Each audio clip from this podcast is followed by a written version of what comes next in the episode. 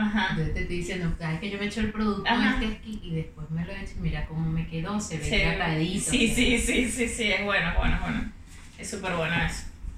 Porque durante la cuarentena el colchón que a mí me sale aquí se me puso como enorme. Así como con los 80 que se echaban la horrible. Ujú. así. Lo odié. Pero ahorita Ya.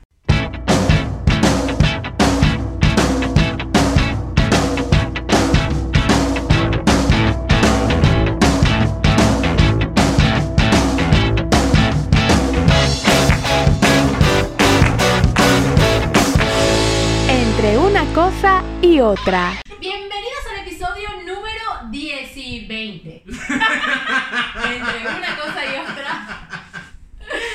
Tu podcast de catarsis de todos los miércoles que hoy se viste bastante pink, la verdad, para recibir a Lani Green. Lani Green, Mi- how are you?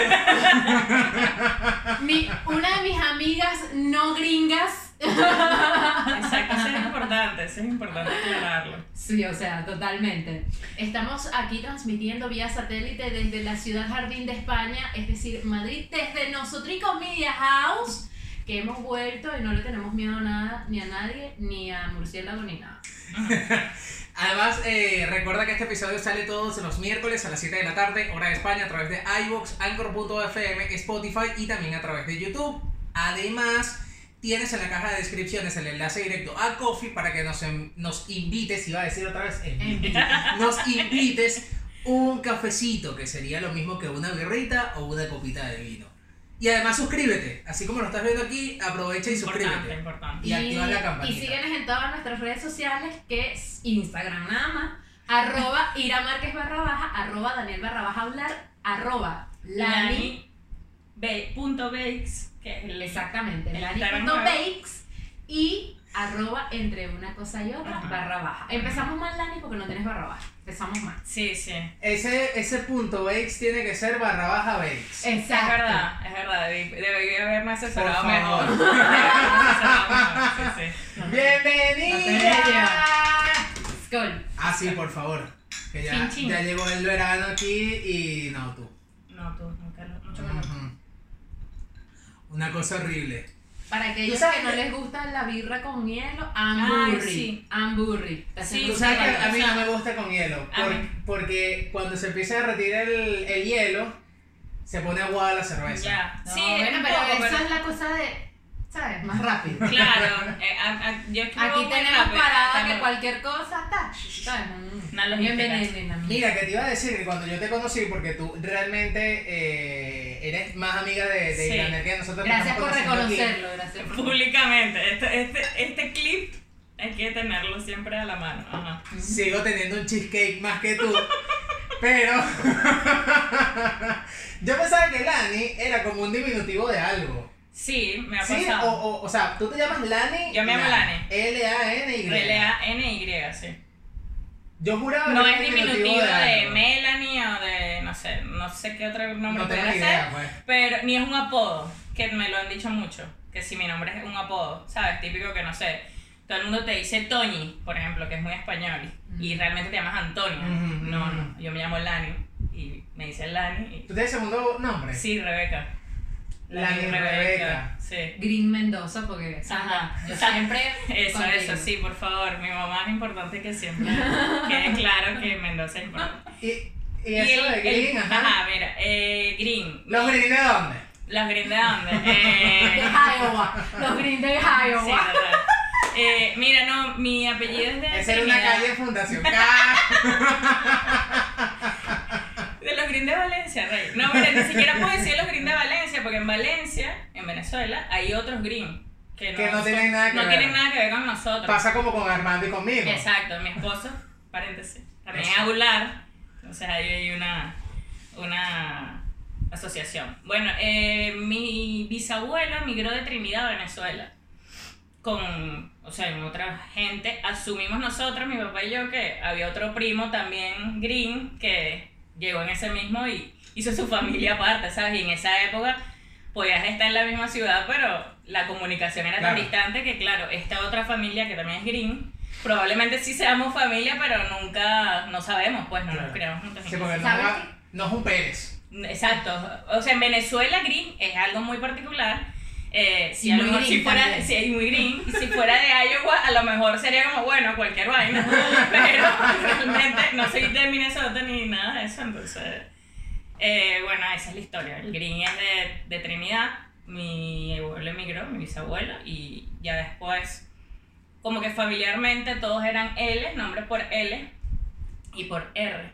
De hecho, su papá se llama Mi Lenny. papá se llama Lenny, como Lenny Kravitz, y yo Qué me cool. llamo Lani. Sí, es súper cool el Lenny, Muy sí. Y nada, yo me llamo Lani porque mi papá se llama Lenny. Mi mamá quería que tuviera un sentido, mi nombre, entonces estuvo como buscando si había gente que se llamara Lani. Las mamás siempre Claro, que no buscan. fuera como que, bueno, Lani, porque mi papá se llama Lenny. Y que amanecer de extrema belleza Ya, que claro, ocurre y una vez resulta cada... Que nada, en esa época había una cantante que se llamaba Lani Hall. pero Lani con I latina. Y de ahí mi mamá le gustó el nombre y tal, y me puso con Y, porque mi papá es con Y.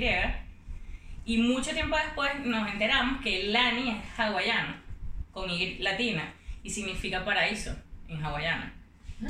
Pero para eso igual en venezolano, no No, no, no, dignidad de adelante.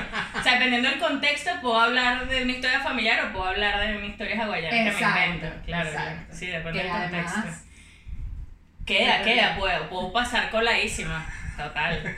Eh, y bueno, nada, ese es más o menos el cuento. Pero La- sabes que hay una página web Ajá. que me, me, me enteré hace poco, que si tú pones que si tu apellido, no sé qué, Ujú. eso te va haciendo como tu árbol genealógico. Sí, sí, Muy sí. probablemente. Podría hacerlo, podríamos hacerlo, porque sí es verdad que siempre hemos tenido como curiosidad en la familia en Trinidad. Exacto. que o sea, sabemos por el abuelo del abuelo y tal, que como que se quedaron unos otros hermanos y otra gente en Trinidad, pero a lo mejor se fueron a Estados Unidos o algo así, Claro. no sabes. Y O a nada, Londres, porque eso era antes de. sí, y nada, ese es más o menos el cuento y hay una banda que se llama Lani, Lani es escrita exactamente igual que yo. No Derechos sé. de autor, por ejemplo. Por ejemplo. Sandra, ponte las pilas y cobra esos derechos. Y bueno, ahí vamos, ese es el, ese es el cuento. Ok. Lani por mi mamá, Lani por mi papá, perdón, Rebeca porque es bíblica y mi mamá quería un nombre bíblico, Green por mi papá y Mendoza por mi mamá. Si dices Lani Green, parece que puedo venir a cualquier lugar del mundo, pero si lo dices completo, sale la realidad. Rebeca Sale, sale, Sale la la tierrita del, del campo de Carabobo, así sale ya. Totalmente de Valencia, total. Sí, porque además Lani es súper yo, yo siempre le he dicho a Lani, yo creo que Lani es la amiga más valenciana que yo tengo. No porque sea de los de na- No, nada de eso, sino que ella siempre habla, no sé, pues, no tal, pues, o sea, eso es muy Yo soy muy valenciano. valenciana, Verdad, muy verdad. valenciana. Es súper valenciano, entonces yo cuando escucho a Lani, yo digo, coño, Yo soy demasiado me recuerda a mi tierrita total, de allá de, total, ¿sabes? total. Pan- pa- Carabobo, o sea, así, Sí, campo total. Y lo, lo, lo- bueno, lo gracioso es que mi, mis papás son. Mi mamá es de Anzoátegui, pero muchos años viviendo en Valencia y mi papá es valenciano, valencianísimo, pero orgullosamente valenciano. Entonces siempre fue como muy autóctono, ¿sabes? De- y al centro y explicarme los nombres de las calles. Y era como, ah, ok, información que está en algún lugar de mi cerebro. Eh, y siempre, siempre de Valencia. De hecho, una vez me dijeron que si era Caracas y me ofendí. Porque no, pues. no, ¿Entiendes? No, pues. Eso, eso no es Caracas. No, pues, ¿me entiendes? No, pues. no, eh, no. Pues todavía si me dijeran de Oriente, ¿sabes? Que tengo, a lo mejor vengo de hablar con mis primos y tengo como el acento más rápido, ya estoy como con la lengua más Pero tal, no. Pero no. no. Mira, pero hay que contarle a la gente Ajá. cómo nos conocimos nosotras. Ok. Por- sí. Eso me parece a mí bastante curioso porque Lani y yo eh, como que nos conocimos en un momento determinado, pero la vida se encargó realmente de agruparnos de tal manera Sí. en muchos aspectos que al final terminamos siendo grandes amigas. Al principio nos, nos conocimos por los modelos. Nos conocimos por los modelos, primero. Eh, ya teníamos. De hecho, cuando. Los modelos de. Ah, claro, exacto, tú dices sí. los modelos. No es que estábamos en un círculo de modelaje clandestino ni nada de eso, no. Eh, Big Size, por cierto. Sí, sí, tal, claro. Eh, no, mira, nos conocimos en los modelos de Naciones Unidas, sí es verdad, en ese entorno. Y luego, típico que te agregues en Facebook y te salen un poco de Hay que decirlo, en Valencia, Valencia y Valencia. su, y su Y su normalidad. sí porque no voy a decir nueva normalidad porque siempre ha sido así No, no. eh, luego teníamos un montón de amigos en común y hicimos Valencia de nuevo. Porque en Valencia no existen los 6 grados de separación. No dos existen como dos o separación. tres sí es verdad Dos grados de separación. Y ya después, claro, conectamos con los encuentros, conectamos con un montón de amigos en común, con la universidad, seguimos conectando con los modelos y hasta Exacto. Distancias menos, distancias más, pero seguimos conectando.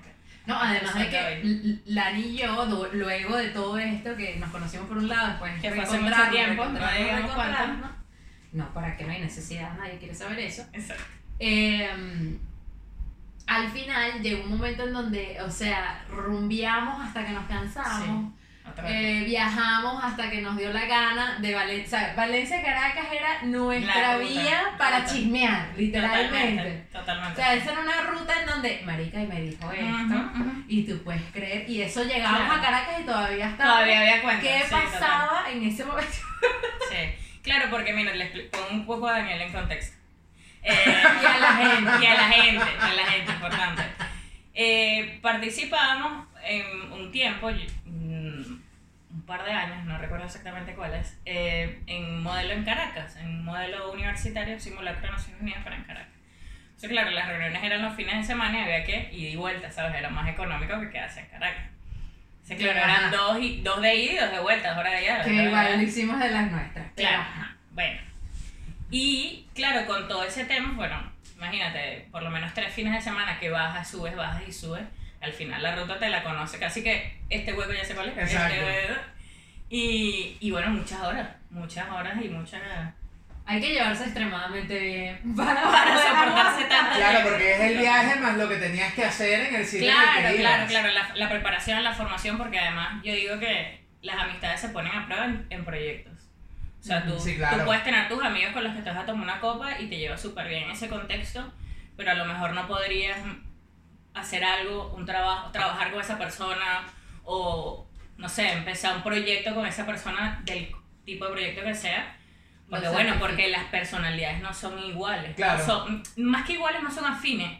Y, y hay relaciones que se erosionan, ¿sabes? Con, con el exceso de convivencia es como que, mira, ya no soporto más a esta persona y, y bueno, afortunadamente yo tengo muy buenos amigos de esa etapa, entre ellos Iraner y eso, amistades que ya tú dices, mira, ya con esta persona ya no, no pasa nada si tengo cinco años que no le hablo, ¿sabes? Porque sé que, Claro. que hay una amistad y un vínculo bien importante. Así es. Qué bien. Mira, pero ¿sabes qué? parte de- del, del centro de esto Ujú. es una catarsis migratoria. Y tú, Totalmente. evidentemente, como todos los que estamos aquí, los nosotricos que estamos aquí, y muchos de los que están allá, migraron. Mira, Entonces, yo quiero conocer tu historia de Mi migración. historia O sea, migratoria. ¿Cómo fue ese, cuando tomas la decisión de irte, eh, quizás no tanto el por qué, si ya desde un principio era España el destino, o sea, ¿qué, qué era lo que tenías en mente en, en- en el plan? Vale, yo vine a Europa la primera vez en el año 2010, 2009, 2010. Eh, tuve la oportunidad con la profesora Corina Cortés, que si tiene oportunidad de ver esto le mando un saludo. Corina nos invitó a participar en, un, en una mesa de trabajo de Derecho Internacional Humanitario en Suiza, perdón, en Italia, y bueno, se consiguió con una comisión que venía de la Cruz Roja de Venezuela hacer unas visitas aquí en Madrid y una en las Naciones Unidas, en Ginebra, para un poco en, el mismo tema y tal. Estuvimos aquí en una formación en la Complutense y todo eso. Entonces ese fue mi primer viaje a Europa. Claro, mi primera llegada a España, yo nos quedamos en un, en un, en un hotel en Goya. Claro, tú llegas a Madrid y de repente te vas en Goya, que es el- de las zonas más bellas de Madrid. De ahí te llevas en un autobús todo fancy. Para... Porque vienes como turista. Claro, primero vienes como turista. como representante. Claro, y vienes en No, país, claro, o pero sea, digo que no, que, que no es en este contexto en el que vienes Claro, no vienes a migrar. eh, y eh, es como el famoso chiste este de Emilio Lovera. Eh, o sea, total, una, cosa es, una cosa es turismo y otra cosa es migración. Es. O sea, claro, hicimos esa visita y tal, súper interesante, conocimos la Complutense y tal, y yo dije, mira, la amiga y yo que estábamos en, en ese viaje, dijimos como que, mira, a la hora de hacer un posgrado, Madrid estaría súper bien, y la Complutense y todo ese tema. Eso quedó ahí, el año 2010, yo me gradué de Derecho, importante mencionar que fue de Derecho, me gradué de abogado y empecé a trabajar en PDVSA. Eh, fue una cosa súper loca porque yo fui buscando pasantías, pero los procesos en PDVSA de aceptación son tan largos que me gradué y me llamaron fue después de graduado. Y nada, entré como pasante. Yo entré como pasante y súper bien. Eh, afortunadamente entré en un, proceso de expansión en el departamento que yo estaba. Y la gente quejándose porque tiene tres semanas en InfoJob y todavía no lo han llamado. No, vale, hay que- es una escuela de la paciencia. Buscar trabajo es un trabajo. Ya. Buscar trabajo es un trabajo. Ajá. Y mm, ¿qué? Bueno, empecé a trabajar en PDVSA súper bien, me incorporé a la plantilla más o menos rápido y bien, ¿sabes? Sin embargo, eso fue el año 2012, el contexto social estaba empezando a ponerse tenso. Pero bueno, yo estaba aprendiendo muchísimo. Entré en un departamento de seguridad que me pareció... O sea, a mí siempre me gusta aprender. O sea, me gusta estar en, en contextos y rodearme de gente donde pueda aprender. No sé si porque mis papás los dos siempre han estudiado, yo solo viví en mi casa desde pequeña. Y el tema de aprender para mí es natural. O sea, todos, todos los días intento aprender algo. Y me gustaba, mi trabajo me gustaba, aparte del tema político. Eh, estuve ahí, bien. O sea, el primer año fue bastante bien porque todo era nuevo, ¿sabes? Estás constantemente aprendiendo, constantemente haciendo cosas nuevas, tal. Pero ya eso, a final, en mediados, finales del 2013, ya la cosa se puso un poco más tensa internamente por el tema político. Sí, claro, me lo imagino. Estaba mucho más politizado, este, la cosa muy tensa, se con el tema de la enfermedad también de Chávez en esa época, y e- empezó a ser incómodo. O sea, había ciertas circunstancias donde, eh, ciertas reuniones y ciertas cosas donde, ¿sabes? Se murmuraba de que quién está con este, quién está con este, o Eso no invites, a- ese- o sea- no invites a este a esta reunión porque sabemos que no está con el proceso, todas esas cosas. De hecho, hay una situación eh, que para mí fue muy incómoda porque mi papá es ingeniero y él estaba prestando servicios en una empresa que había participado en una licitación en PDVSA y yo, yo estuve en esa conversación incómoda de este es tu papá y sabemos que es opositor y tal, para que sepas que no va a poder trabajar aquí y tal, que lo queríamos decir antes de que él lo supiera, no sé qué. Entonces, claro, eh, era muy tenso porque si bien es verdad que eh, yo siempre traté de distanciarme de eso y afortunadamente estaba en un departamento que no tenía que ver nada con lo político dentro de la empresa, sí fue muy incómodo. O sea, Claro. cuando ya te toca cerca es como, mm, creo que esto no va a ser tan, tan a largo plazo como yo pensaba. Eh, eso fue en el 2013. Claro, todas estas, cuando estás recién graduada y de repente tu primer trabajo es en PDVSA, tu, mi mamá, por ejemplo, que siempre me apoyaba en muchas cosas, era como que este es un buen trabajo, ¿sabes? Una buena oportunidad para tu currículum. Aparte que, debo decir que aparte de que tu mamá te ha apoyado muchísimo, hay que también añadir que tu mamá tenía unas, tiene unas expectativas, al igual que los míos, Totalmente. súper inmensamente altas con respecto a nuestro performance en la vida. Totalmente, mira, mis papás desde pequeña siempre me dijeron, tú puedes hacer todo lo que tú quieras hacer, pero tienes que querer hacerlo. Y eso era, ah, tú quieres estudiar música y estudiar, dale, pero tienes que, si vas a estudiar música porque vas a salir bien, o sea, vas a ser la mejor de la clase. Si vas a hacer esto porque vas a ser la mejor en esto. Si vas a hacer tal, entonces claro, yo tengo una anécdota muy graciosa con mi mamá, que mi mamá, yo le digo, tú me generaste un trauma, porque yo llegaba muy orgullosa con un 18 y mi mamá siempre me decía, ¿por qué no 20? Sí. Y además, mira y tal, qué bueno, ¿sabes? Rasparon a todo el mundo y yo saqué 17, ¿y por qué no 20? Ya estamos Sí. entendiendo por qué nos llevamos bien. Nuestras Sí, madres sí. que están viendo esto también entienden Sí, sí, por qué sí. nos llevamos bien. Tenemos el mismo trauma. Total. Y claro, yo siempre bromeo con ella que es un trauma, pero la verdad es que para mí fue una motivación y yo creo que eso también es una de las cosas que a mí me ayudó en mi proceso migratorio. Totalmente. Que siempre me han exigido mucho y, y siempre he tenido esa conciencia que se pueda más. Y que si sientes que estás asfixiado, que, pero sí vas a poder. Solo que bueno, respira más lento, ¿sabes? Ahorra el aire. Trata de rendir un poco más. Entonces nada, el 2013, a finales del 2013, ya yo me empiezo a plantear, mira, esto... mm, Yo, porque yo lo veía en la empresa. Claro, el tema, lo bueno de trabajar en PDVSA, entre comillas, es que la información llegaba primero.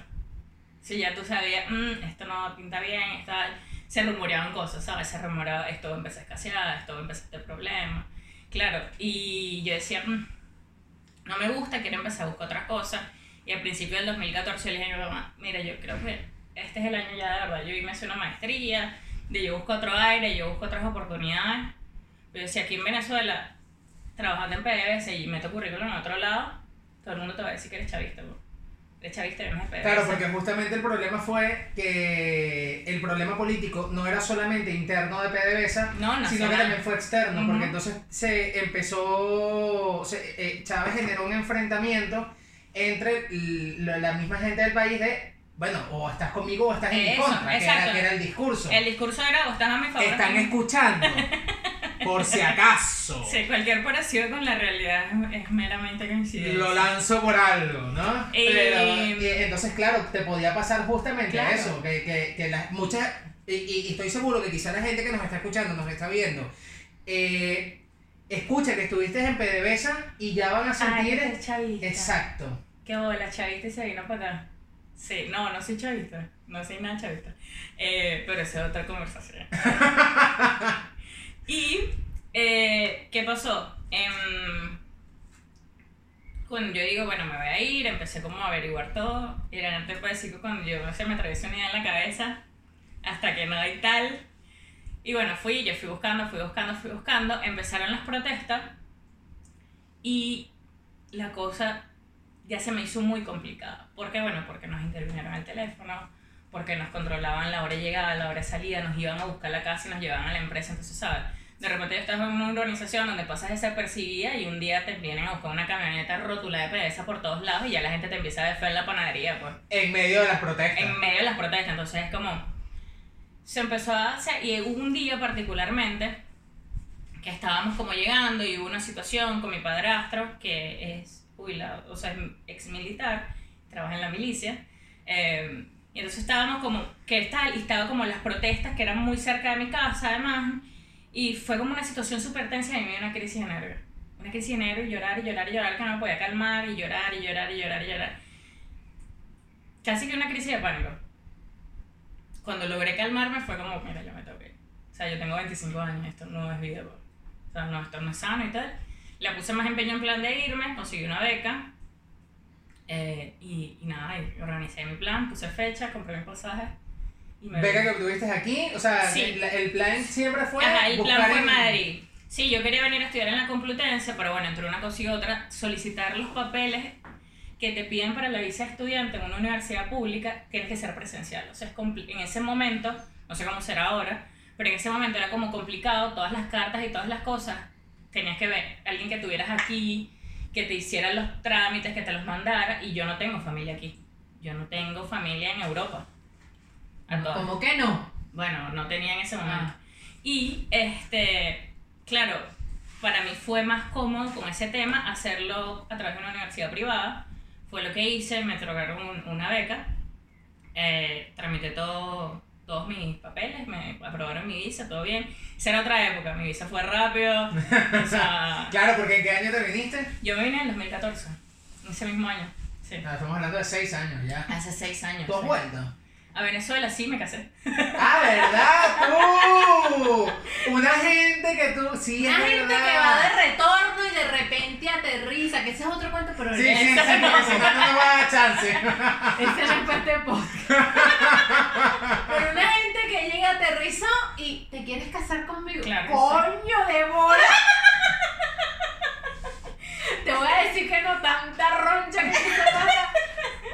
Pero bueno, sí, ajá. eso pasó. ella Eh, volvió para Venezuela para casarse. Es verdad, Sí. es verdad, es verdad, es verdad. Bueno, volví ¿Qué- antes. sin Pero saber. escucha, ¿y, y qué tal la experiencia cuando llegaste a Madrid? Ya. Claro, fue ajá, porque ya va. Tú vienes a estudiar. Yo y, me vine y a tú estudiar. pensabas estudiar y quedarte ya era el plan. No, de hecho, yo tengo un tío que vive en México, que amo con todo mi corazón.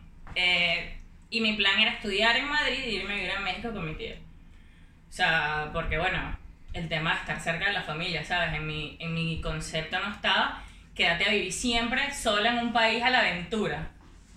No era mi, no era mi idea. Eh, Dios se rió de ti. Dios se ríe de mí, sí, Dios se ríe de mí muchas veces, pero a veces se ríe conmigo y también es de pinga. Eh, me vine bien, me aprobaron la visa y tal, y me vine con el cuento de Cadivi ya va a salir, ¿sabes? tú dale porque vas a empezar clases y, y tenía pasaje y tal, y dije, bueno, yo me voy. Creo que tenía algo así como 800 dólares, una cosa así, no recuerdo exactamente, mi mamá se puede acordar y puede poner un comentario. Eh, y nada, me vine a la aventura. A todas estas, yo soy hija única, importante mencionar. Entonces ya cuando yo me vine, mi mamá ya tenía pasaje, pero venía en diciembre, porque, o sea, Navidad, no, tal. Eso pasó, me vine a la aventura, bien, la verdad es que bien, pero con el nervio de, claro, la universidad fue muy comprensiva, había muchos estudiantes venezolanos, entonces estaban como que, bueno, no hace falta que pagues, vamos a esperar a Cadiv y todo eso. Eso fue en octubre. Yo empecé clases, bien, este, Real Master fue muy bueno, empezó de pinga, o sea, de verdad que bien. Y los primeros meses era la emoción, ¿sabes? Para mí era la primera vez que vivía fuera de mi casa, que vivía Claro, pero vas como en un ritmo Madrid. en donde siento que va a caer un pero. Claro, sí, sí.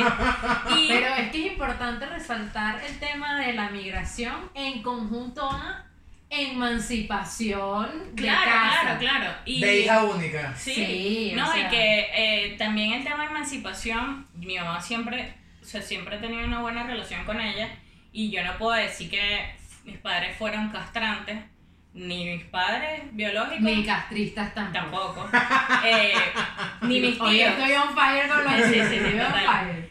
ni mis tíos, porque, o sea, mi crianza fue multiparental, por así decirlo, porque mis tíos, la hermana de mi mamá y su esposo son mis otros papás, o sea, para mí mi tía y mi, mi, mi tío son mis papás también, o sea, en ese sentido eran decisiones en conjunto, ¿sabes? Cosas que cuando yo iba a hacer algo lo consultaba a cuatro voces. Y eso para mí fue importante, eso fue súper determinante. Entonces, claro, yo me vine, todo bien, mi cumpleaños, era mi primer cumpleaños fuera, y fue como mi primer, la primer, para mi cumpleaños ese año fue como que dije, verga, yo, no, era otro Madrid también, entonces conseguir cosas venezolanas era más complicado, entonces tenía como varios panos venezolanos en el máster y dijimos, bueno, yo digo, bueno, yo voy a hacer pequeños. Porque, ¿sabes? Un cumpleaños sin pequeños es triste. y, y bueno, nos reunimos y tal, y comemos cualquier cosa. Y tenía un pana gocho que me dijo, bueno, yo te hago una piscandina y hacemos tal. Claro, frío, piscandina, pequeño, fue muy de pinga. Y terminaron siendo como todos los panas de- con mis compañeros de piso en ese momento y tal. O sea, fue como súper bien. Eso fue en noviembre. Dos semanas después fue como mierda, ya viene mi mamá y esto es una locura. ¿Sabes? Porque yo hice todo lo posible por administrar esos 800 dólares y fue complicado. Claro, complicado. claro. Fue muy complicado. eh, mi mamá llegó un par de semanas después, a mediados de... Tuve mucha gente que me ayudó, eso también es importante. Yo eh, llegué a casa de unos amigos de mi tío, ese tío que te digo que vive en México, estuve ahí tres semanas, eh, y unos papás, ellos, al final. Una gente que no me conocía en persona en la vida, me recibió en su casa en Madrid. Eso me pegó un poco porque, claro, que tú decías la segunda vez que llegaste, yo llegué a San Chinarro, a casa de ellos no sabía ni cómo llegar a Plaza Castilla y cuando llegué a Plaza Castilla nada me era familiar a lo que yo recordaba de Madrid. Y, y fue como que, ¿sabes? Tenía una amiga aquí que también estaba buscándose la vida y yo en ese momento no entendía porque estaba tan ocupada. Pero un año después dije, marica, estaba muy ocupada. Después que vives en esta ciudad te das cuenta que tienes que estar normalmente buscándote la vida, todos los días. Y esos, esos primeros días, ya cuando yo estaba en un piso que me mudé de donde Fanny, que empecé las universidades y tal, fue como el choque de realidad y la cosa empezó a poner complicada.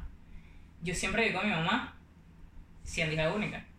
Y me mudé a un piso con dos personas que no conocía de nada, donde además yo era la menor, pero no los conocía literalmente de nada, sino de intercambiar correos electrónicos y tal, porque estudiábamos en la misma universidad. Esa convivencia es complicada. Claro. Complicada, complicada.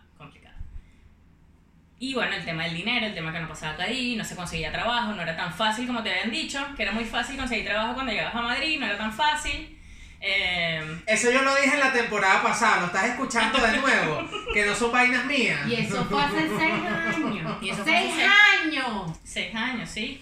Y claro, tú te venías y todo era como, sí, seguro que consigues trabajo y tal, que lo que todo va a ser Rapidísimo. rapidísimo.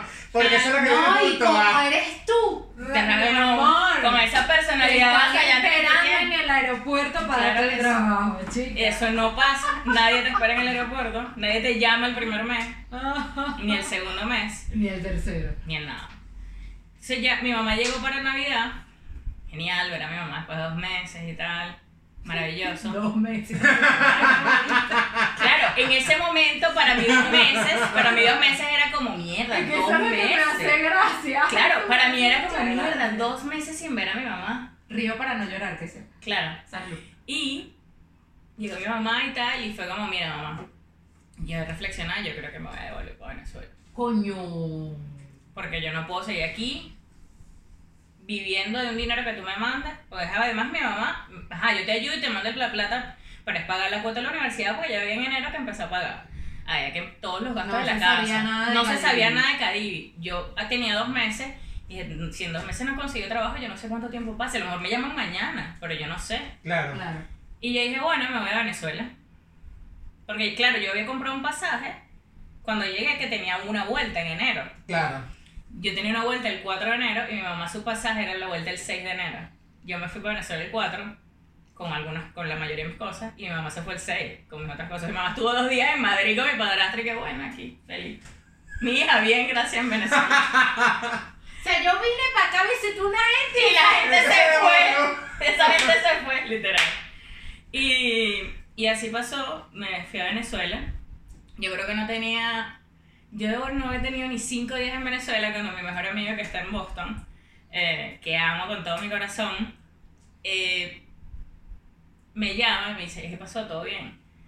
Nosotros no nos hablamos todos los días, pero es el tipo de persona que sabe cuando te pasa algo en plan. Esas historias están raras en Instagram. ¿Qué pasó? Y me dice, ¿qué pasó? ¿Todo bien? ¿Llegaste bien? Sí. ¿Y qué tal? No sé qué coño es la madre de. Yo no creo que no tenía ni cinco días cuando dije, no sé qué coño estoy haciendo en Venezuela. No me hallaba, no me hallaba. A mí me parecía que la situación había cambiado salvajemente en dos meses. No sé qué haber pasado ahorita que Sí, tengo claro. cuatro años que no voy.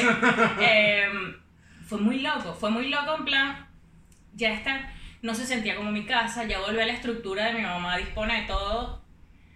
Y no es que paga me, todo. y paga todo, para mí era incómodo, no era, porque claro, aquí no tenías mucho, pero tú lo administrabas, tú administrabas lo que comías, tú administrabas tal, en ese tiempo, No, claro. y la libertad, tú. No, yo, mire, yo las primeras dos semanas sola comí mucho pollo a la plancha y lomo de cerdo con arroz. El arroz me quedaba malísimo, ¿Qué? malísimo. Y Como fue- a mí yo no he mejorado en esa parte. y entonces, Porque hay una diferencia en querer mejorar.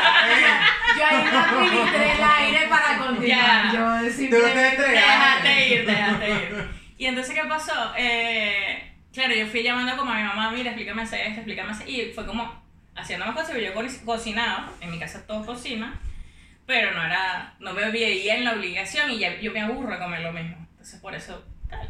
Si ya era otra vez, claro que mi mamá cocina increíble, increíble. O sea, yo volví a la comida No de mi mamá. acuerdo, Sandra, tienes que venir. Y, y claro, volví a Venezuela y tal, estaba como en ese tema. Me decía, bueno, pero no me puedo volver sin Caribe, entonces el plan cambió.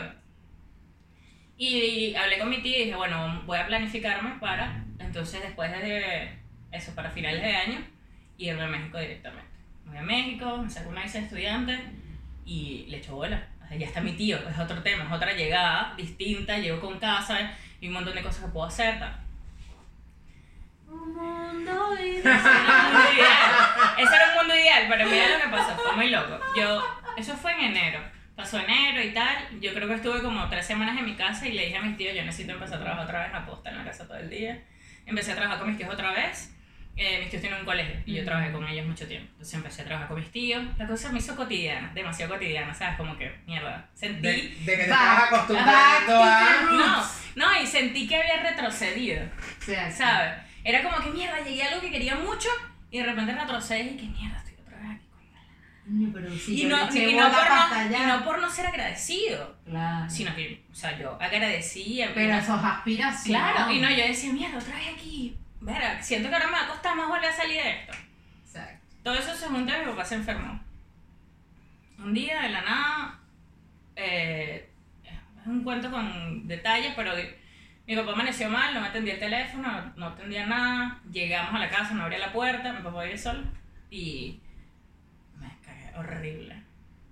Horrible, sinceramente, es chimbísimo. Hasta que, bueno, logré abrir la puerta, estaba súper desfasado, no, o sea, no tenía la mirada fija, hablaba locura, vaina sin sentido. Y esa mierda, ¿qué hago? Llamé a Armando. Y le dije, baby, está pasando esto y esto y esto, no sé qué hago. Cabe destacar que en esta parte del cuento Armando todavía no figura en ningún lado. Armando, ¿qué era? ¿Un amigo? Armando era mi amigo. un sí. amigo para mensajito de texto. Armando y yo éramos amigos y nos había- habíamos estado escribiendo cuando yo estaba aquí en Madrid. eh, en plan, porque él sabía que yo me venía, entonces como está todo, tal. Amigos, siempre fuimos amigos desde que nos conocimos. Amigos hace Pero ya va, pero ya va. Ujú. Tú lo frencion- frencionaste a él Sí. porque él siempre fue amigo de yo quiero algo Claro. más, pero tú eras el. No, mira, nosotros nos conocimos. No, eso era un tire y encoge. Eso era un y encoge. Un día O este sea, amigo- quería, esta no. Amigo, buricón y después tal. No, no, no, solo amigos. No, solo amigos, nunca nada. Porque cuando ella quería, él no quería. Cuando Ah. él, no, él quería, esta no quería. Ajá, así fue durante 10 años. Ay. Amigos No, de la friendzone. No, mentira, 7 años. Ahí sí durante 7 Igual es años. burda. Seguid el ejemplo que Armando dio.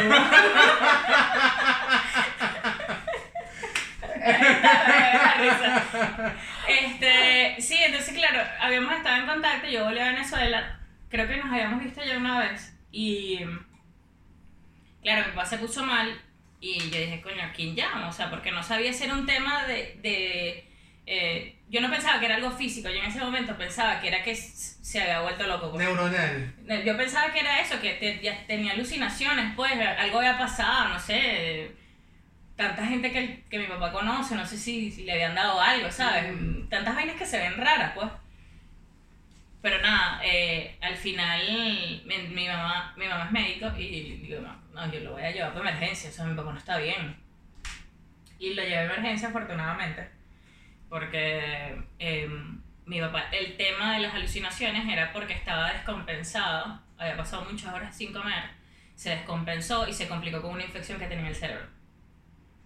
Eh, y bueno, eso lo ingresaron ese día, el tema del tratamiento, porque claro, las infecciones en la cabeza son complicadas de tratar y todo. Y estuvimos creo que 20 días en el hospital con mi papá. Y después de eso... eh, Ay, tus planes cambiaron. Claro, mis planes cambiaron porque yo decía, claro, volvemos al punto de... Sigue, sigue, ah, sigue. vale, vale. Volvemos al punto de... eh, yo soy hija única. Y el tema de a mi papá mal te hace plantearte, ver si yo no estoy... Si yo no hubiese estado, ¿qué pasa con mi papá? Que vive solo, que... ¿Qué pasa? Ah, que mi papá que vive solo, que normalmente no recibe tantas visitas, ¿qué hubiese pasado? Si, yo estoy en Madrid, cuando me entero que a mi papá le pasa algo, ¿sabes, Eddie? Y eso es chimbo. Sí, Te- porque al final tú también eh, te diste cuenta que era como. Yo soy lo único que él tiene. Exacto, exacto. Yo decía, mierda, mi papá de pana me tiene a mí. Y, y nada, me cambió el plan. Me cambió el plan porque yo decía, bueno, ahora no es que me voy ya, ahora tengo que ver en qué condiciones va a quedar mi papá, cómo va a ser todo el, el- Porque no lo teníamos claro en ese momento, el panorama era mucho más complicado de lo que realmente fue, gracias a Dios. Y, y bueno, estuvimos en el hospital 20 y pico de días, casi 25 días. Em, y luego él estuvo, digamos, de reposo un par de semanas más en casa. Y ya estábamos hablando que ya estábamos a principios de abril o algo así. Entonces, bueno, Y a ya. todas estas tú continuaste haciendo el trabajo con tus tíos. Bueno, yo dejé de trabajar con mis tíos porque estuve con mi papá de cabeza todo ese Exacto. tiempo. Estuve ese mes y medio con mi papá de cabeza en el, en el hospital y luego en, en la casa.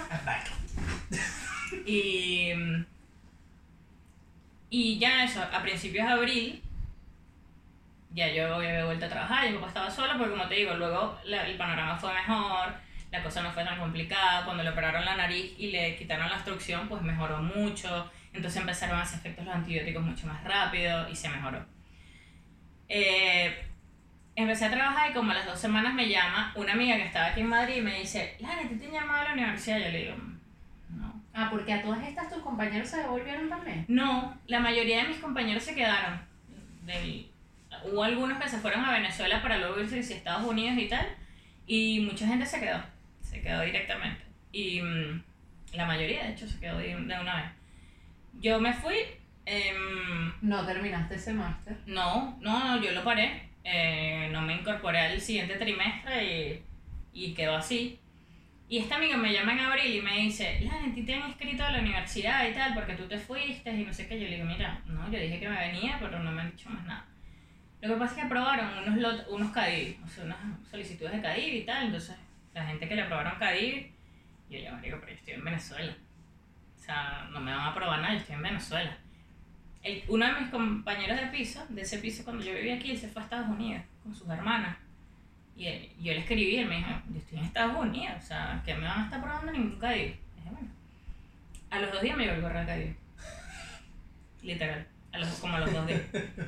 Y me aprobaron CADIV y todo esto fue cuestión de un mes. Em, yo no me quería ir, yo no me quería venir, porque mi papá estaba todo muy reciente, me daba cosas. Mi mamá me dijo, yo te monto en ese avión como sea. Literalmente mi mamá me hizo la maleta. Eh, yo no sabía, yo no tenía pasaje, bajé cinco días al aeropuerto a ver cuándo me podía montar en algún vuelo. O sea, típico que, O sea, tú fuiste todos los días para si había puesto en ese vuelo venirte. sí, literal, así estuve cinco días, hasta que me vine. Mi mamá bajó y subió de Caracas a Mequetía, cinco días, para montarme en un avión a Madrid, el que sea. Porque no podías perder otro trimestre, ya había perdido un trimestre del máster, si perdía otro me iba a tener que esperar por octubre, entonces hasta aquí cuatro meses, cinco meses sin hacer nada, perder tiempo pues, inútil, tiempo ahí sin hacer nada. Así mamá lo veía y quería que me viniera rápido. Entonces, me vine, me vine otra vez a Madrid, dejé otra vez el mundo de Venezuela. Me vine. En la friendzone. La friendzone, otra vez, otra vez, qué chimbo. No, no, pero ya no estábamos tanto en la friendzone, ya, ya había algo. O sea, ya había algo como que, mira, No, siempre hubo algo, pero este vez. Claro, ya era más seguro, sí. Pero nada, yo me vine y fue muy gracioso, porque claro, mi mamá me hizo la maleta y ella lo que pensó fue, bueno, todo lo que sacamos de la maleta lo volvemos a meter, ¿sabes? La maleta que vino en Madrid la volvemos a meter. Pero yo me venía en invierno y ahora me venía en verano. Y yo llegué aquí y tenía un montón de ropa de invierno y cobija. En junio, marico. En esta fecha. En junio. Con este calor. Eso es una sandrada. Total. Pero bueno, lo que hice fue, mi mamá me mandó una caja luego, pero que la caja llegó en agosto.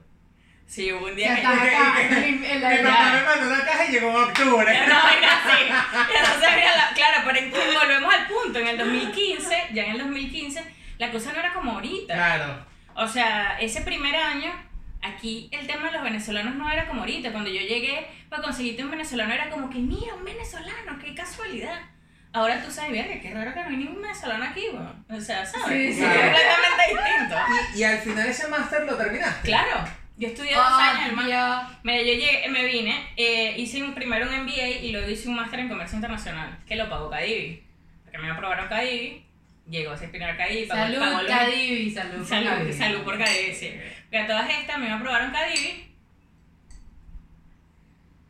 Ese Cadivi, bueno, ese- no viene al caso el tema Cadivi, pero ese se pagó el máster y luego con los meses, que supuestamente eran los tres meses, pero estamos hablando de junio, que me liquidaron el primer Cadivi con el máster y tal, y el siguiente Cadivi llegó en enero.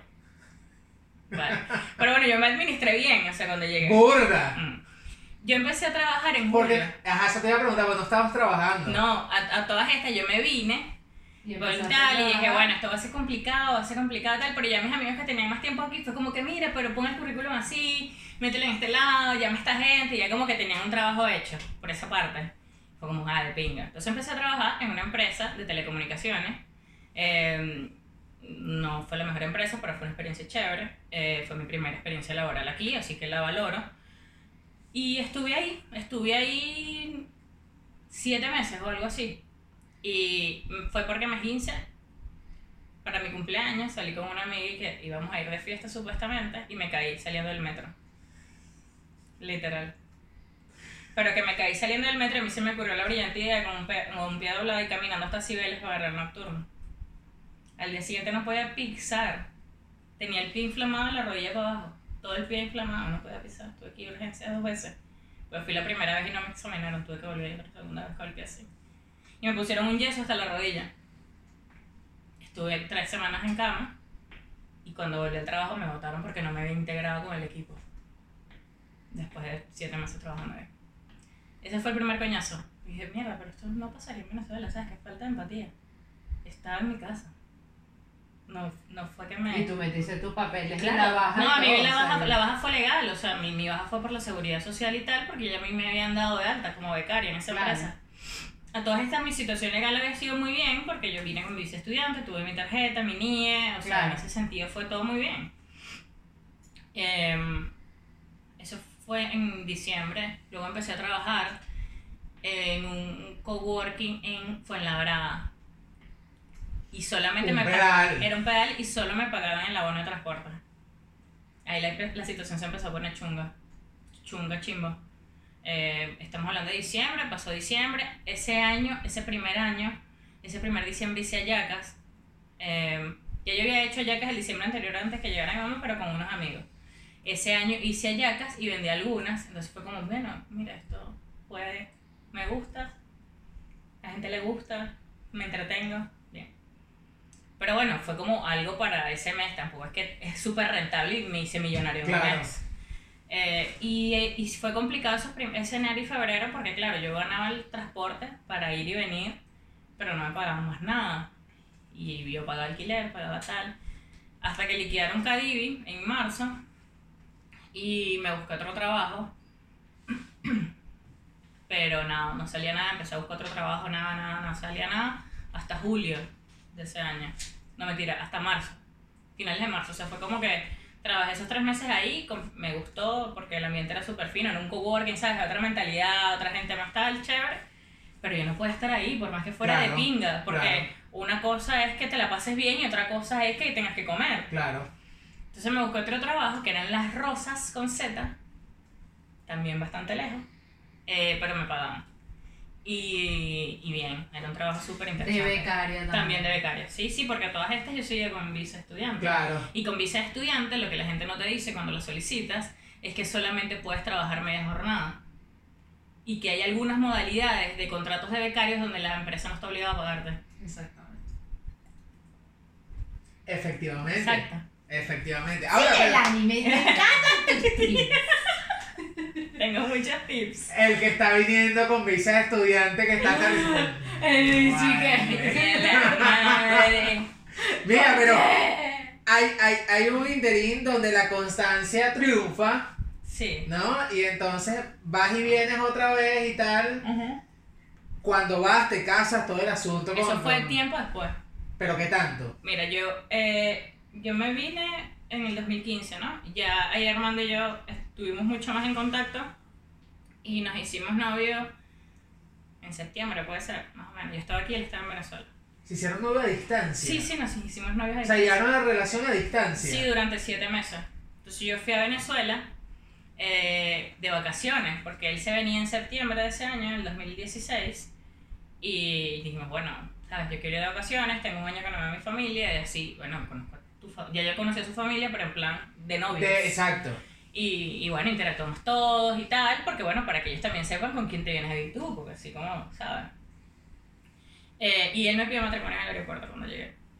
Eso fue un 31 de mayo y ya él tenía todo adelantado en el registro. Nos casamos el 14 de junio por el civil y el 17 Ese- de junio o sea, estaba seguro de la Estaba respuesta seguro. que le iban a dar. Nosotros estábamos seguros de que nos queríamos casar el día que nos hicimos novios. Tanto así duró en la friendzone. Ujú.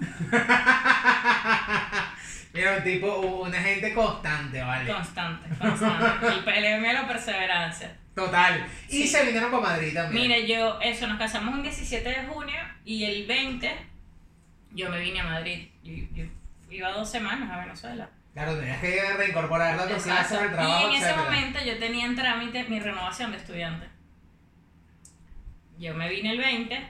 Ah, Estando yo en Venezuela, un pana me llama y me dice, llegó una notificación de que te intentaron entregar un comunicado oficial y no estabas en la casa. Sabes que te deja correos como una Sí. hojita Sí. donde no te puede entregar una carta. Si es Y yo, certificada, te la tienen que Ujú. entregar en tus manos. Exacto. Y, y bueno, cuando yo vaya la recibo, no pasa nada. Igual como yo tenía el trámite, yo saqué el permiso, un permiso que se dan aquí para que puedas viajar y volver a entrar a España, etc. Yo me vine en junio y Armando se vino luego en septiembre. O sea, estuvimos tres meses, un poco más de tres meses.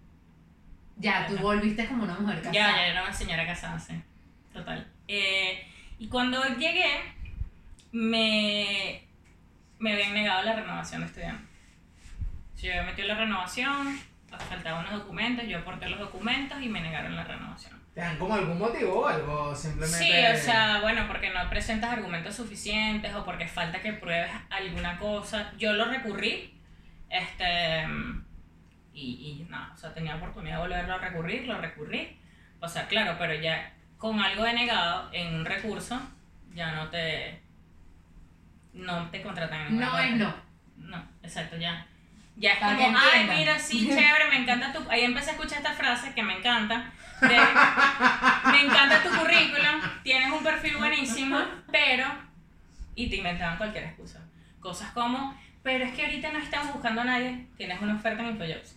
Pero es que ahorita estamos realmente buscando, o sea, lo que me faltó que me dijeran es que están buscando un hombre para el puesto y tú eres mujer. Eso fue lo único que me faltó que me dijeran. Me dijeron que estaban buscando españoles, me dijeron que estaban buscando gente con un poco más de experiencia, de becaria que sí sacando copias. Em, claro, porque ¿qué pasa? Otro puesto donde tenías que tener menos experiencia. Menos experiencia. Ah, eso, de eso mucho. De eso mucho. De eso Es un mucho. puesto que te queda muy alto para Mira, tal. a mí me pasó que yo decía, ¿por qué yo tengo que quitarle cosas a mi currículum si mi currículum es el resultado de mucho esfuerzo? De cosas que a mí me han costado mucho tiempo y dedicación. Migración. ¿Por qué tengo que quitarle cosas a mi currículum? O sea, ¿por qué tengo que dejar de decir que sé hacer cosas para que me contraten? Me parece absurdo. Pero Y me quedé sin papeles y... Y hay que pagar deudas. Claro. Ya estabas con Armando aquí. No, sí, sí, eso, o sea, eso fue en ese interín, ese verano, eh, buscando trabajo, toqué todas las puertas, busqué trabajo en tienda, busqué trabajo en negro, pero yo venía de, llegué, estudié, trabajé en el sector en el que estaba haciendo el máster todo ese tiempo, mi, mi primer año y medio de migración fue muy fluido. Yo estaba trabajando y tal, había posibilidades, me iba más o menos bien, no sé qué, estaba trabajando en mi sector, y todavía ahí tenía el cuento que cuando me graduara del máster, con un máster bien en España, con el currículum que tú tienes, vas a conseguir trabajo súper rápido. Lo que no te cuentan es que si no tienes papeles, nadie te llama. Nadie te da la oportunidad. Si ya teniendo papeles es difícil, Entonces, sin papeles era complicadísimo, muy complicado. O sea, claro, ¿qué me pasó a mí? Yo venía de esa realidad y readaptarme para darme cuenta de que, mami, que mueve el culito, porque si no, nadie come. Era complicado. Mira, hay otra experiencia que, que quiero preguntarte, más que nada porque ya llevamos un rato y no quiero dejarla por fuera. Ajá. Y es ese momento cuando se van a Córdoba. Sí. Es que pasó, yo, eso, me quedé sin papeles, empezamos a hacer miles de cosas, estaba armando aquí, nos reinventamos, repartimos panfletos, hicimos hallacas, hicimos pan de jamón, no sé qué, yo empecé a cuidar niños, cuidé niños un montón, tal. Cuidando niños, caí en una familia súper, súper de pinga, de la gente más de pinga con la que he trabajado. Eh, Además Y- de pudientes. Sí, una gente que está muy bien económicamente. Y claro, hicimos buena amistad. Yo tenía un rato trabajando con ella, como 7, 8 meses. Y ella me dice: Mira, este, estamos en casa de mis papás, están buscando un matrimonio para que cuide la casa, para que se encargue de todo el tema de mantenimiento de la casa, para que haga la comida, para que tal. Los señores no eran dependientes, o son gente que se vale a sí misma, se baña sola, come sola, o sea, se subía normal. Y, y bueno, por ese sentido bien, porque yo de verdad que yo empecé a cuidar niños porque era lo que se me da mejor, porque a mí me gustan los niños. A mí el tema de la gente mayor no lo manejo, pues. Y bueno, hermano estaba con asilo, yo estaba esperando que le dieran la tarjeta de trabajo del asilo y tal. Yo seguí en infinitas renovaciones. El arraigo me lo negaron. La tercera renovación de estudiante me la, me la negaron. La, la primera, el primer arraigo me lo negaron. Eh, y yo tenía año y medio en un limbo legal. Eh, ajá. No, estoy pensando una cosa, porque eh, que se me está ocurriendo ahorita, ¿no? Que estás teniendo todos estos problemas legales que pareciera que, el- que la vida te está diciendo no, No es, por aquí. aquí. ¿No pensaste nunca en tu tía en México, por ejemplo? Sí, sí me lo planteé, sí me lo planteé. De hecho, em, hubo un momento, estando, creo que tenía poco tiempo hermano aquí, no recuerdo exactamente, que fue como que, mira, ¿nos vamos o nos quedamos? ¿Qué, qué hacemos? Y sopesamos un montón de opciones y decidimos quedarnos y seguirlo intentando. Em, porque bueno, porque teníamos la idea de que la perseverancia se premia en algún momento y de que de una manera u otra aquí seguían saliendo opciones, seguían saliendo puertas que tocar, puertas que abrir, etc. Y, y lo hicimos, y sobre todo porque económicamente por lo menos teníamos que ahorrar para poder irnos, o sea, para poder pagar un Claro. pasaje e irse. Y realmente lo que nos daba de que sobrevivíamos era para estar mes a mes. O sea, era una constante lucha de párate hoy para que pagues el día, para que pagues el día, para que pagues el día, para que llegues a final de mes. Y claro, cuando estás en esa situación por un tiempo prolongado, te jode la cabeza. Llega un momento en que te lo crees. Asumes que esto es lo que te toca y ya. Tú no querías emigrar, tú no querías vivir en España, bueno, ahí tienes. Ahí tienes tu jamón ibérico. Y ya. Entonces, claro, ya yo estaba metida en ese pedo inconscientemente. O sea, no era como que yo me paraba todos los días, ver qué bola que estoy en este hueco. No, yo no lo veía como un hueco, yo lo veía como que, bueno, esta es la realidad que me tocó y tal. pues.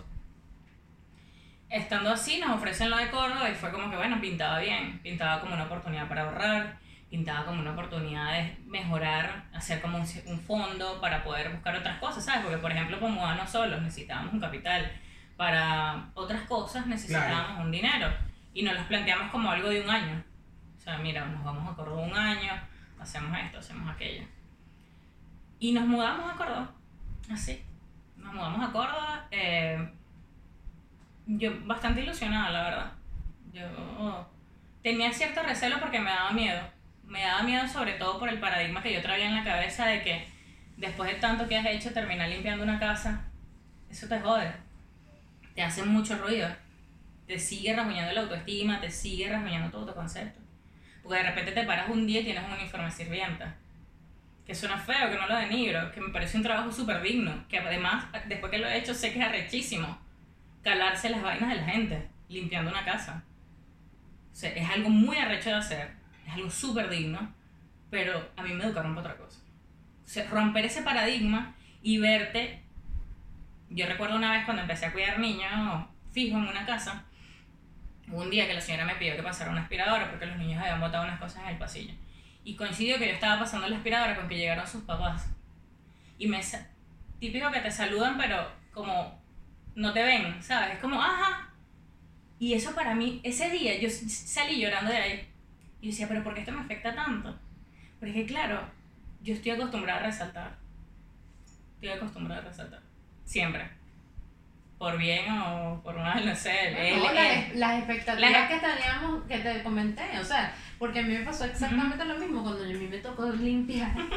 o sea, yo, además, no porque fuese pudiente, Ujú. porque para nada, pero mi mamá fue una mujer, o es una mujer, que ella en la casa, ella mandaba, ponía, quitaba, hacía, pero ella siempre estuvo clara de que yo iba a tener ayuda, porque mi mamá siempre trabajó. Exacto. Igual Y ella dijo, yo no voy a trabajar en la casa, voy a trabajar aquí porque ¿qué se ha creído este? Pues no. Entre los dos, y entonces yo pasar, yo me- además de que uno le tiene como mucho cariño, porque uno lo tiene además con un cariño incontrolable hacia las señoras que ayudan en nuestros Sí. hogares.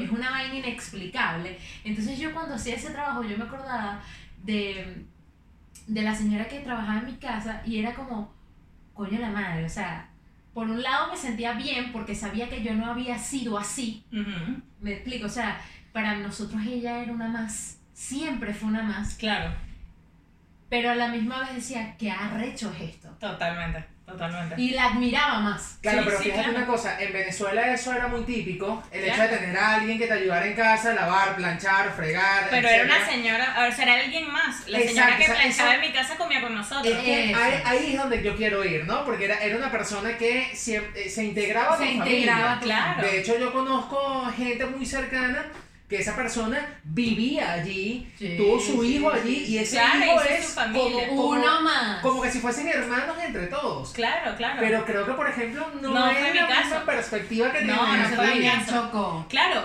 porque mira, yo tengo, por ejemplo, una historia cercana, una muy buena amiga mía, que su nana, que fue la nana de ella y de sus dos hermanas mayores, es como, era, que en paz descanse como su mamá, al punto de que ella se emigró y tal, y ella siempre estuvo pendiente de sus tratamientos, de sus cosas, de su tal, ¿sabes? Ellas siempre se abocaron a cuidarla.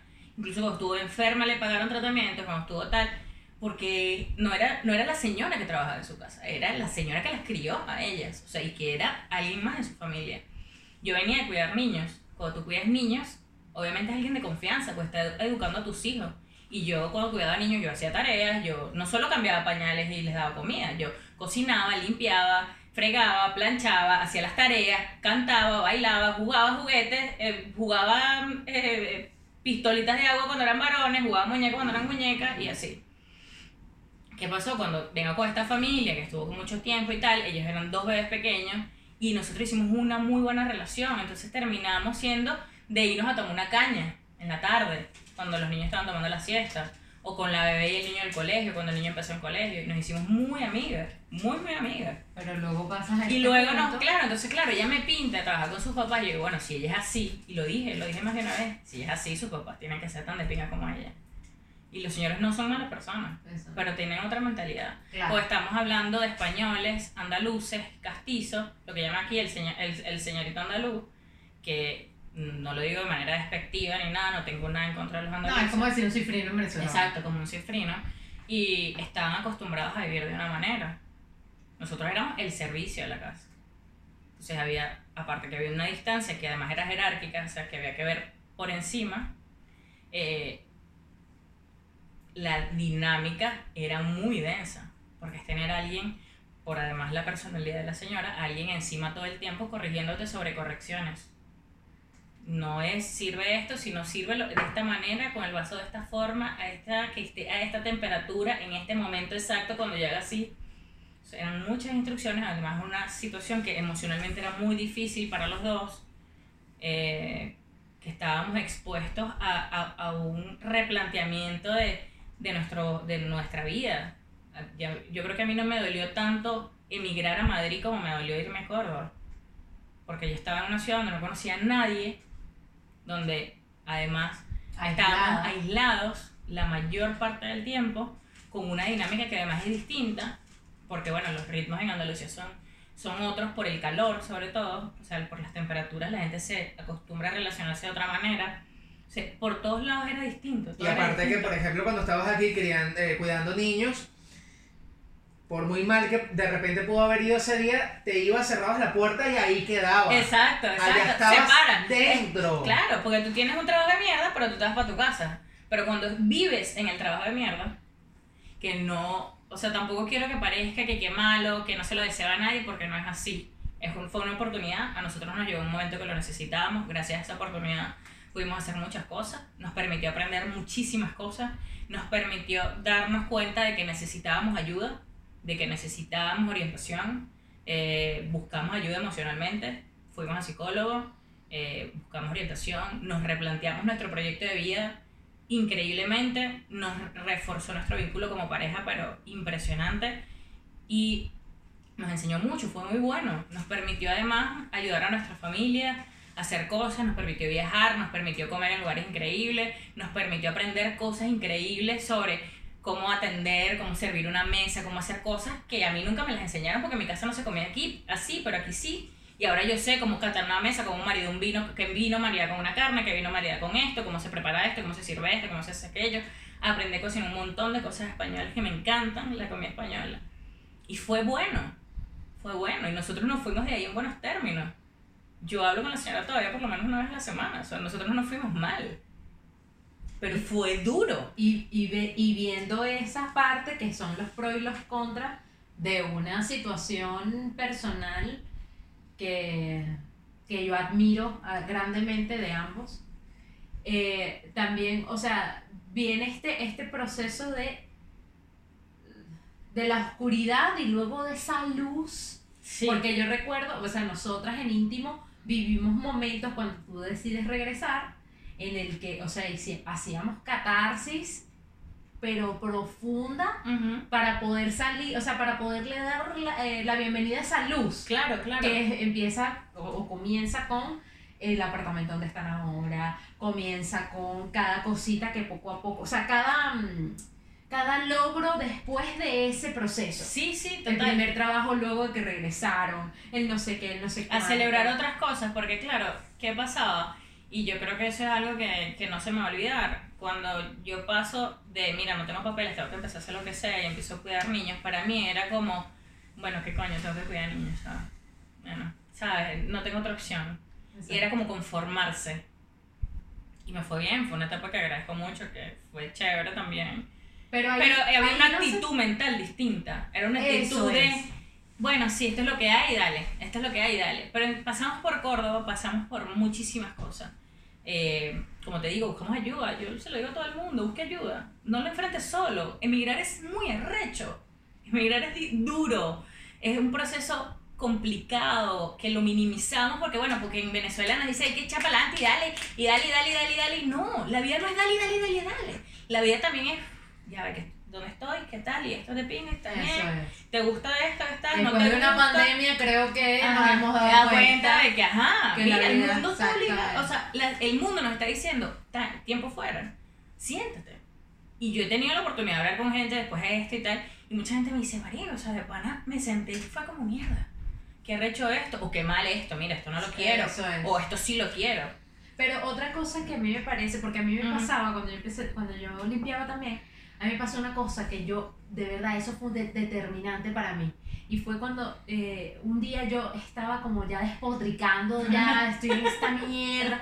Y de repente me acordé de las palabras de mi mamá, que era como que tú tienes que ser la mejor. Y yo dije, Marico, si mi mamá siempre me dijo que yo tenía que ser la mejor.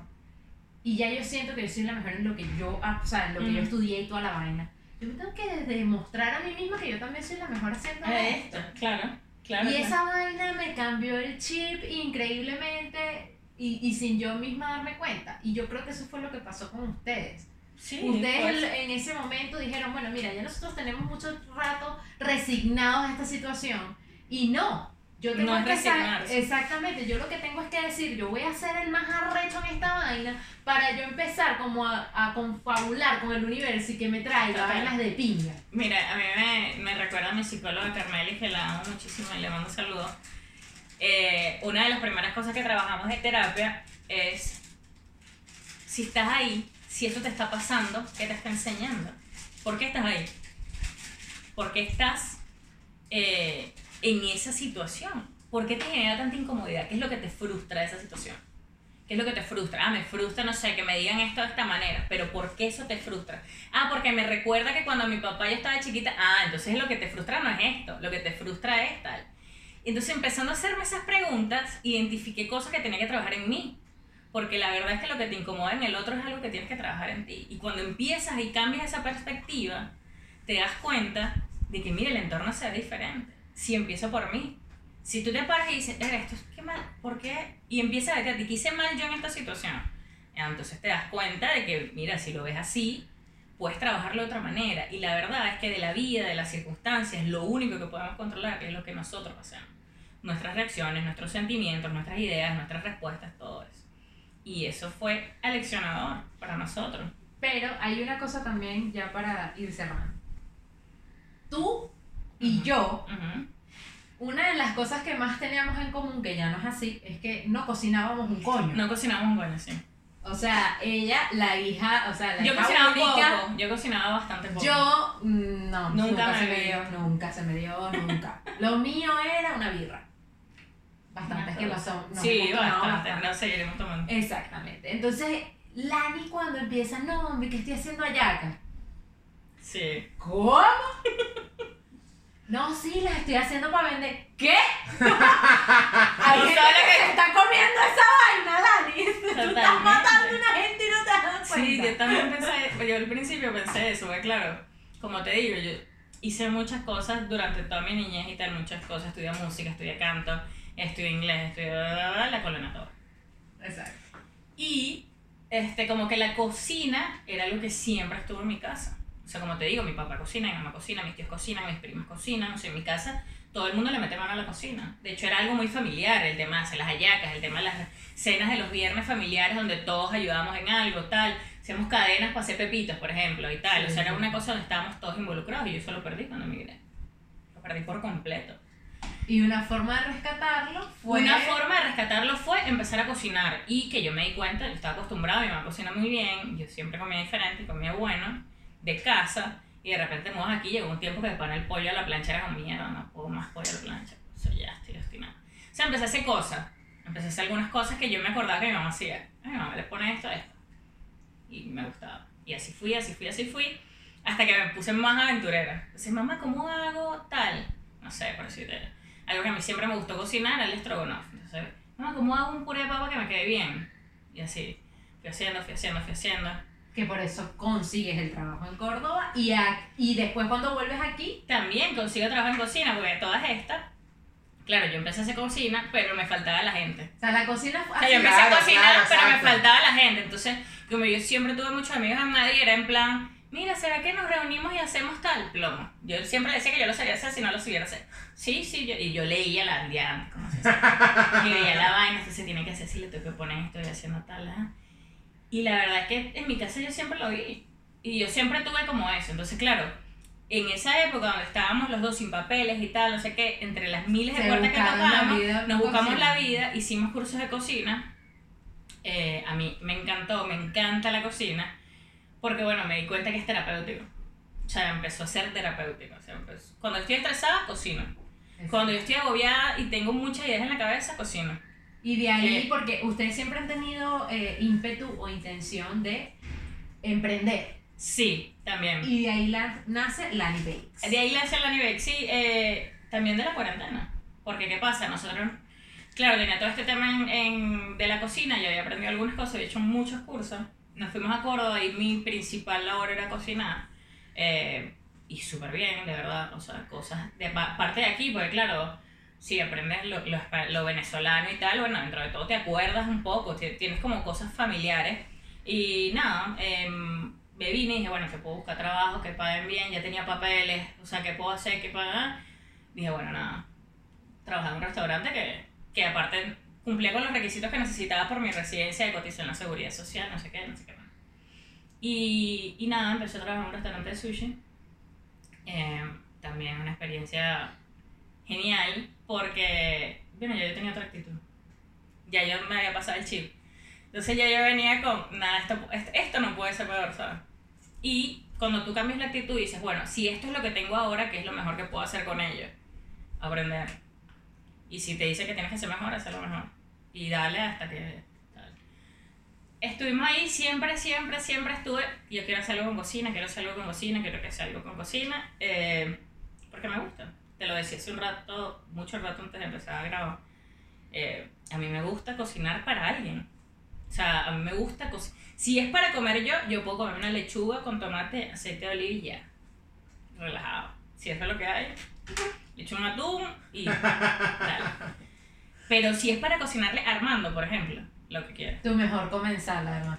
Además, además. Porque la gente cree que porque a Armando le gusta comer es que él se come todo y no se queja. Pero Armando es súper exigente. Porque viene una familia que también todo el mundo cocina. Mi suegra cocina, su tía cocina, o sea, en su entorno también cocina. Y, y yo creo que la clave es que. O sea, la comida eh, es una simbología del amor. Cuando tú cocinas para alguien es por amor. De pequeño nuestras mamás nos dicen, no me quieres si no te lo comes. Eso no estoy de acuerdo, pero es una manera de decirte que eso te lo hizo con cariño.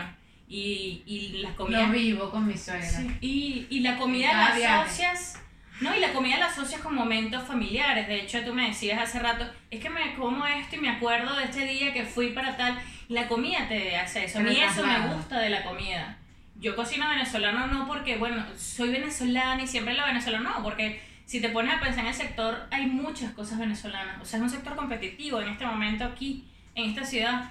Eh, pero a mí me gusta eso de, ver, me comí este cachito y me acordé de los cachitos que me comía tal cuando estaba pequeño que iba... Ese juego a mí me gusta de la comida. A mí me gusta comer algo que me recuerde o, o, o ese momento.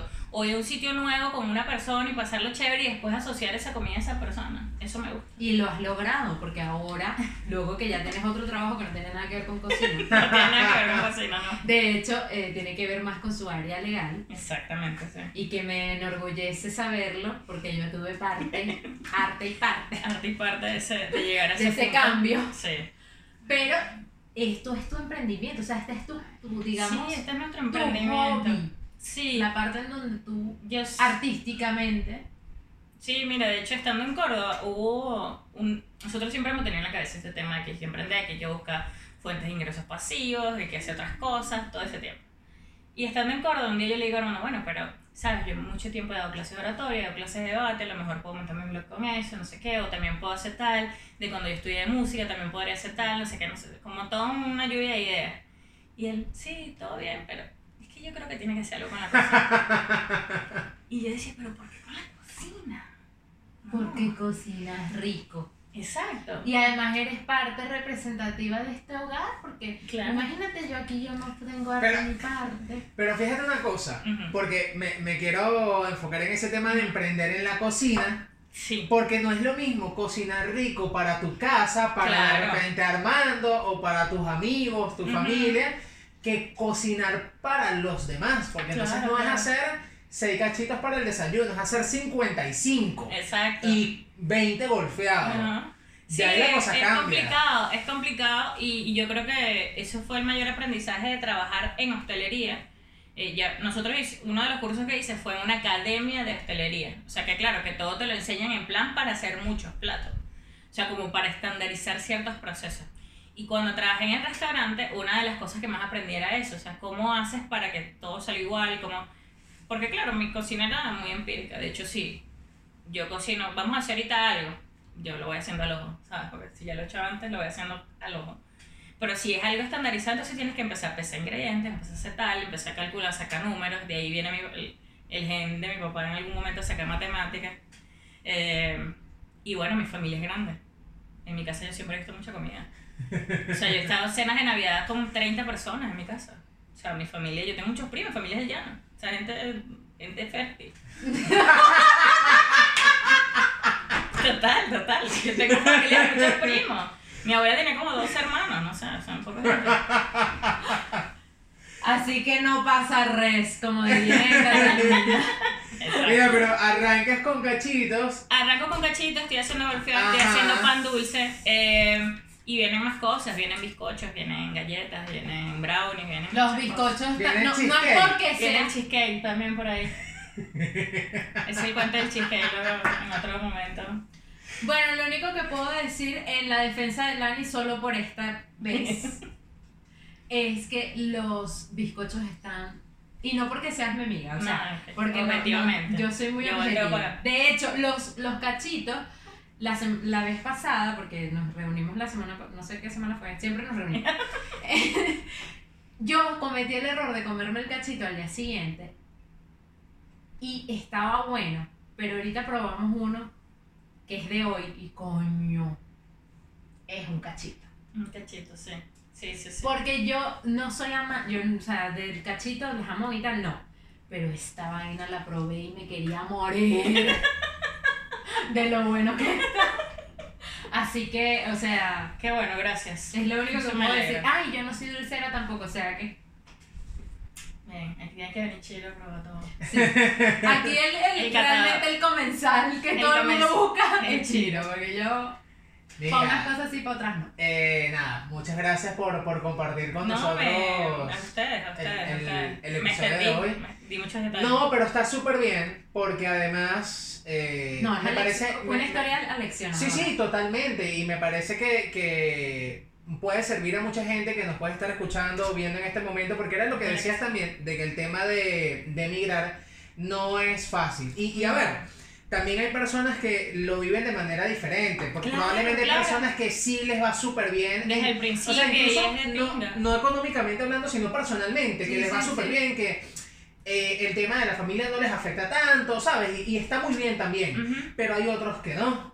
Entonces, Cada proceso es distinto. yo creo que es importante que la gente vea que, coño, no me pasa solamente a mí, yo también me siento así y no es que me estoy volviendo loco, porque a veces si, si tú estás en otro país, si estás solo y encima crees que tienes un problema en el que crees que eres el único, o sea, vas a estar ensimismado. Total, total. Mira, No, y otra cosa que a mí me parece importante, por lo menos en el caso de Lani, que mucha gente también puede estar en ese escenario, es que Lani vivió la gloria y la, y la desgracia de ten- llegar con papeles, luego quedar sin papeles, luego, ¿me entiendes? O sea, es, eso es una montaña rusa. Claro. sí, sí, pasan muchas cosas y, y eso, yo, mis amigos, sus historias son completamente distintas. Claro, total. Y y yo lo, siempre lo digo, incluso Armando y yo, nuestras historias migratorias son completamente distintas. Cada proceso migratorio es individual, aunque estés en pareja.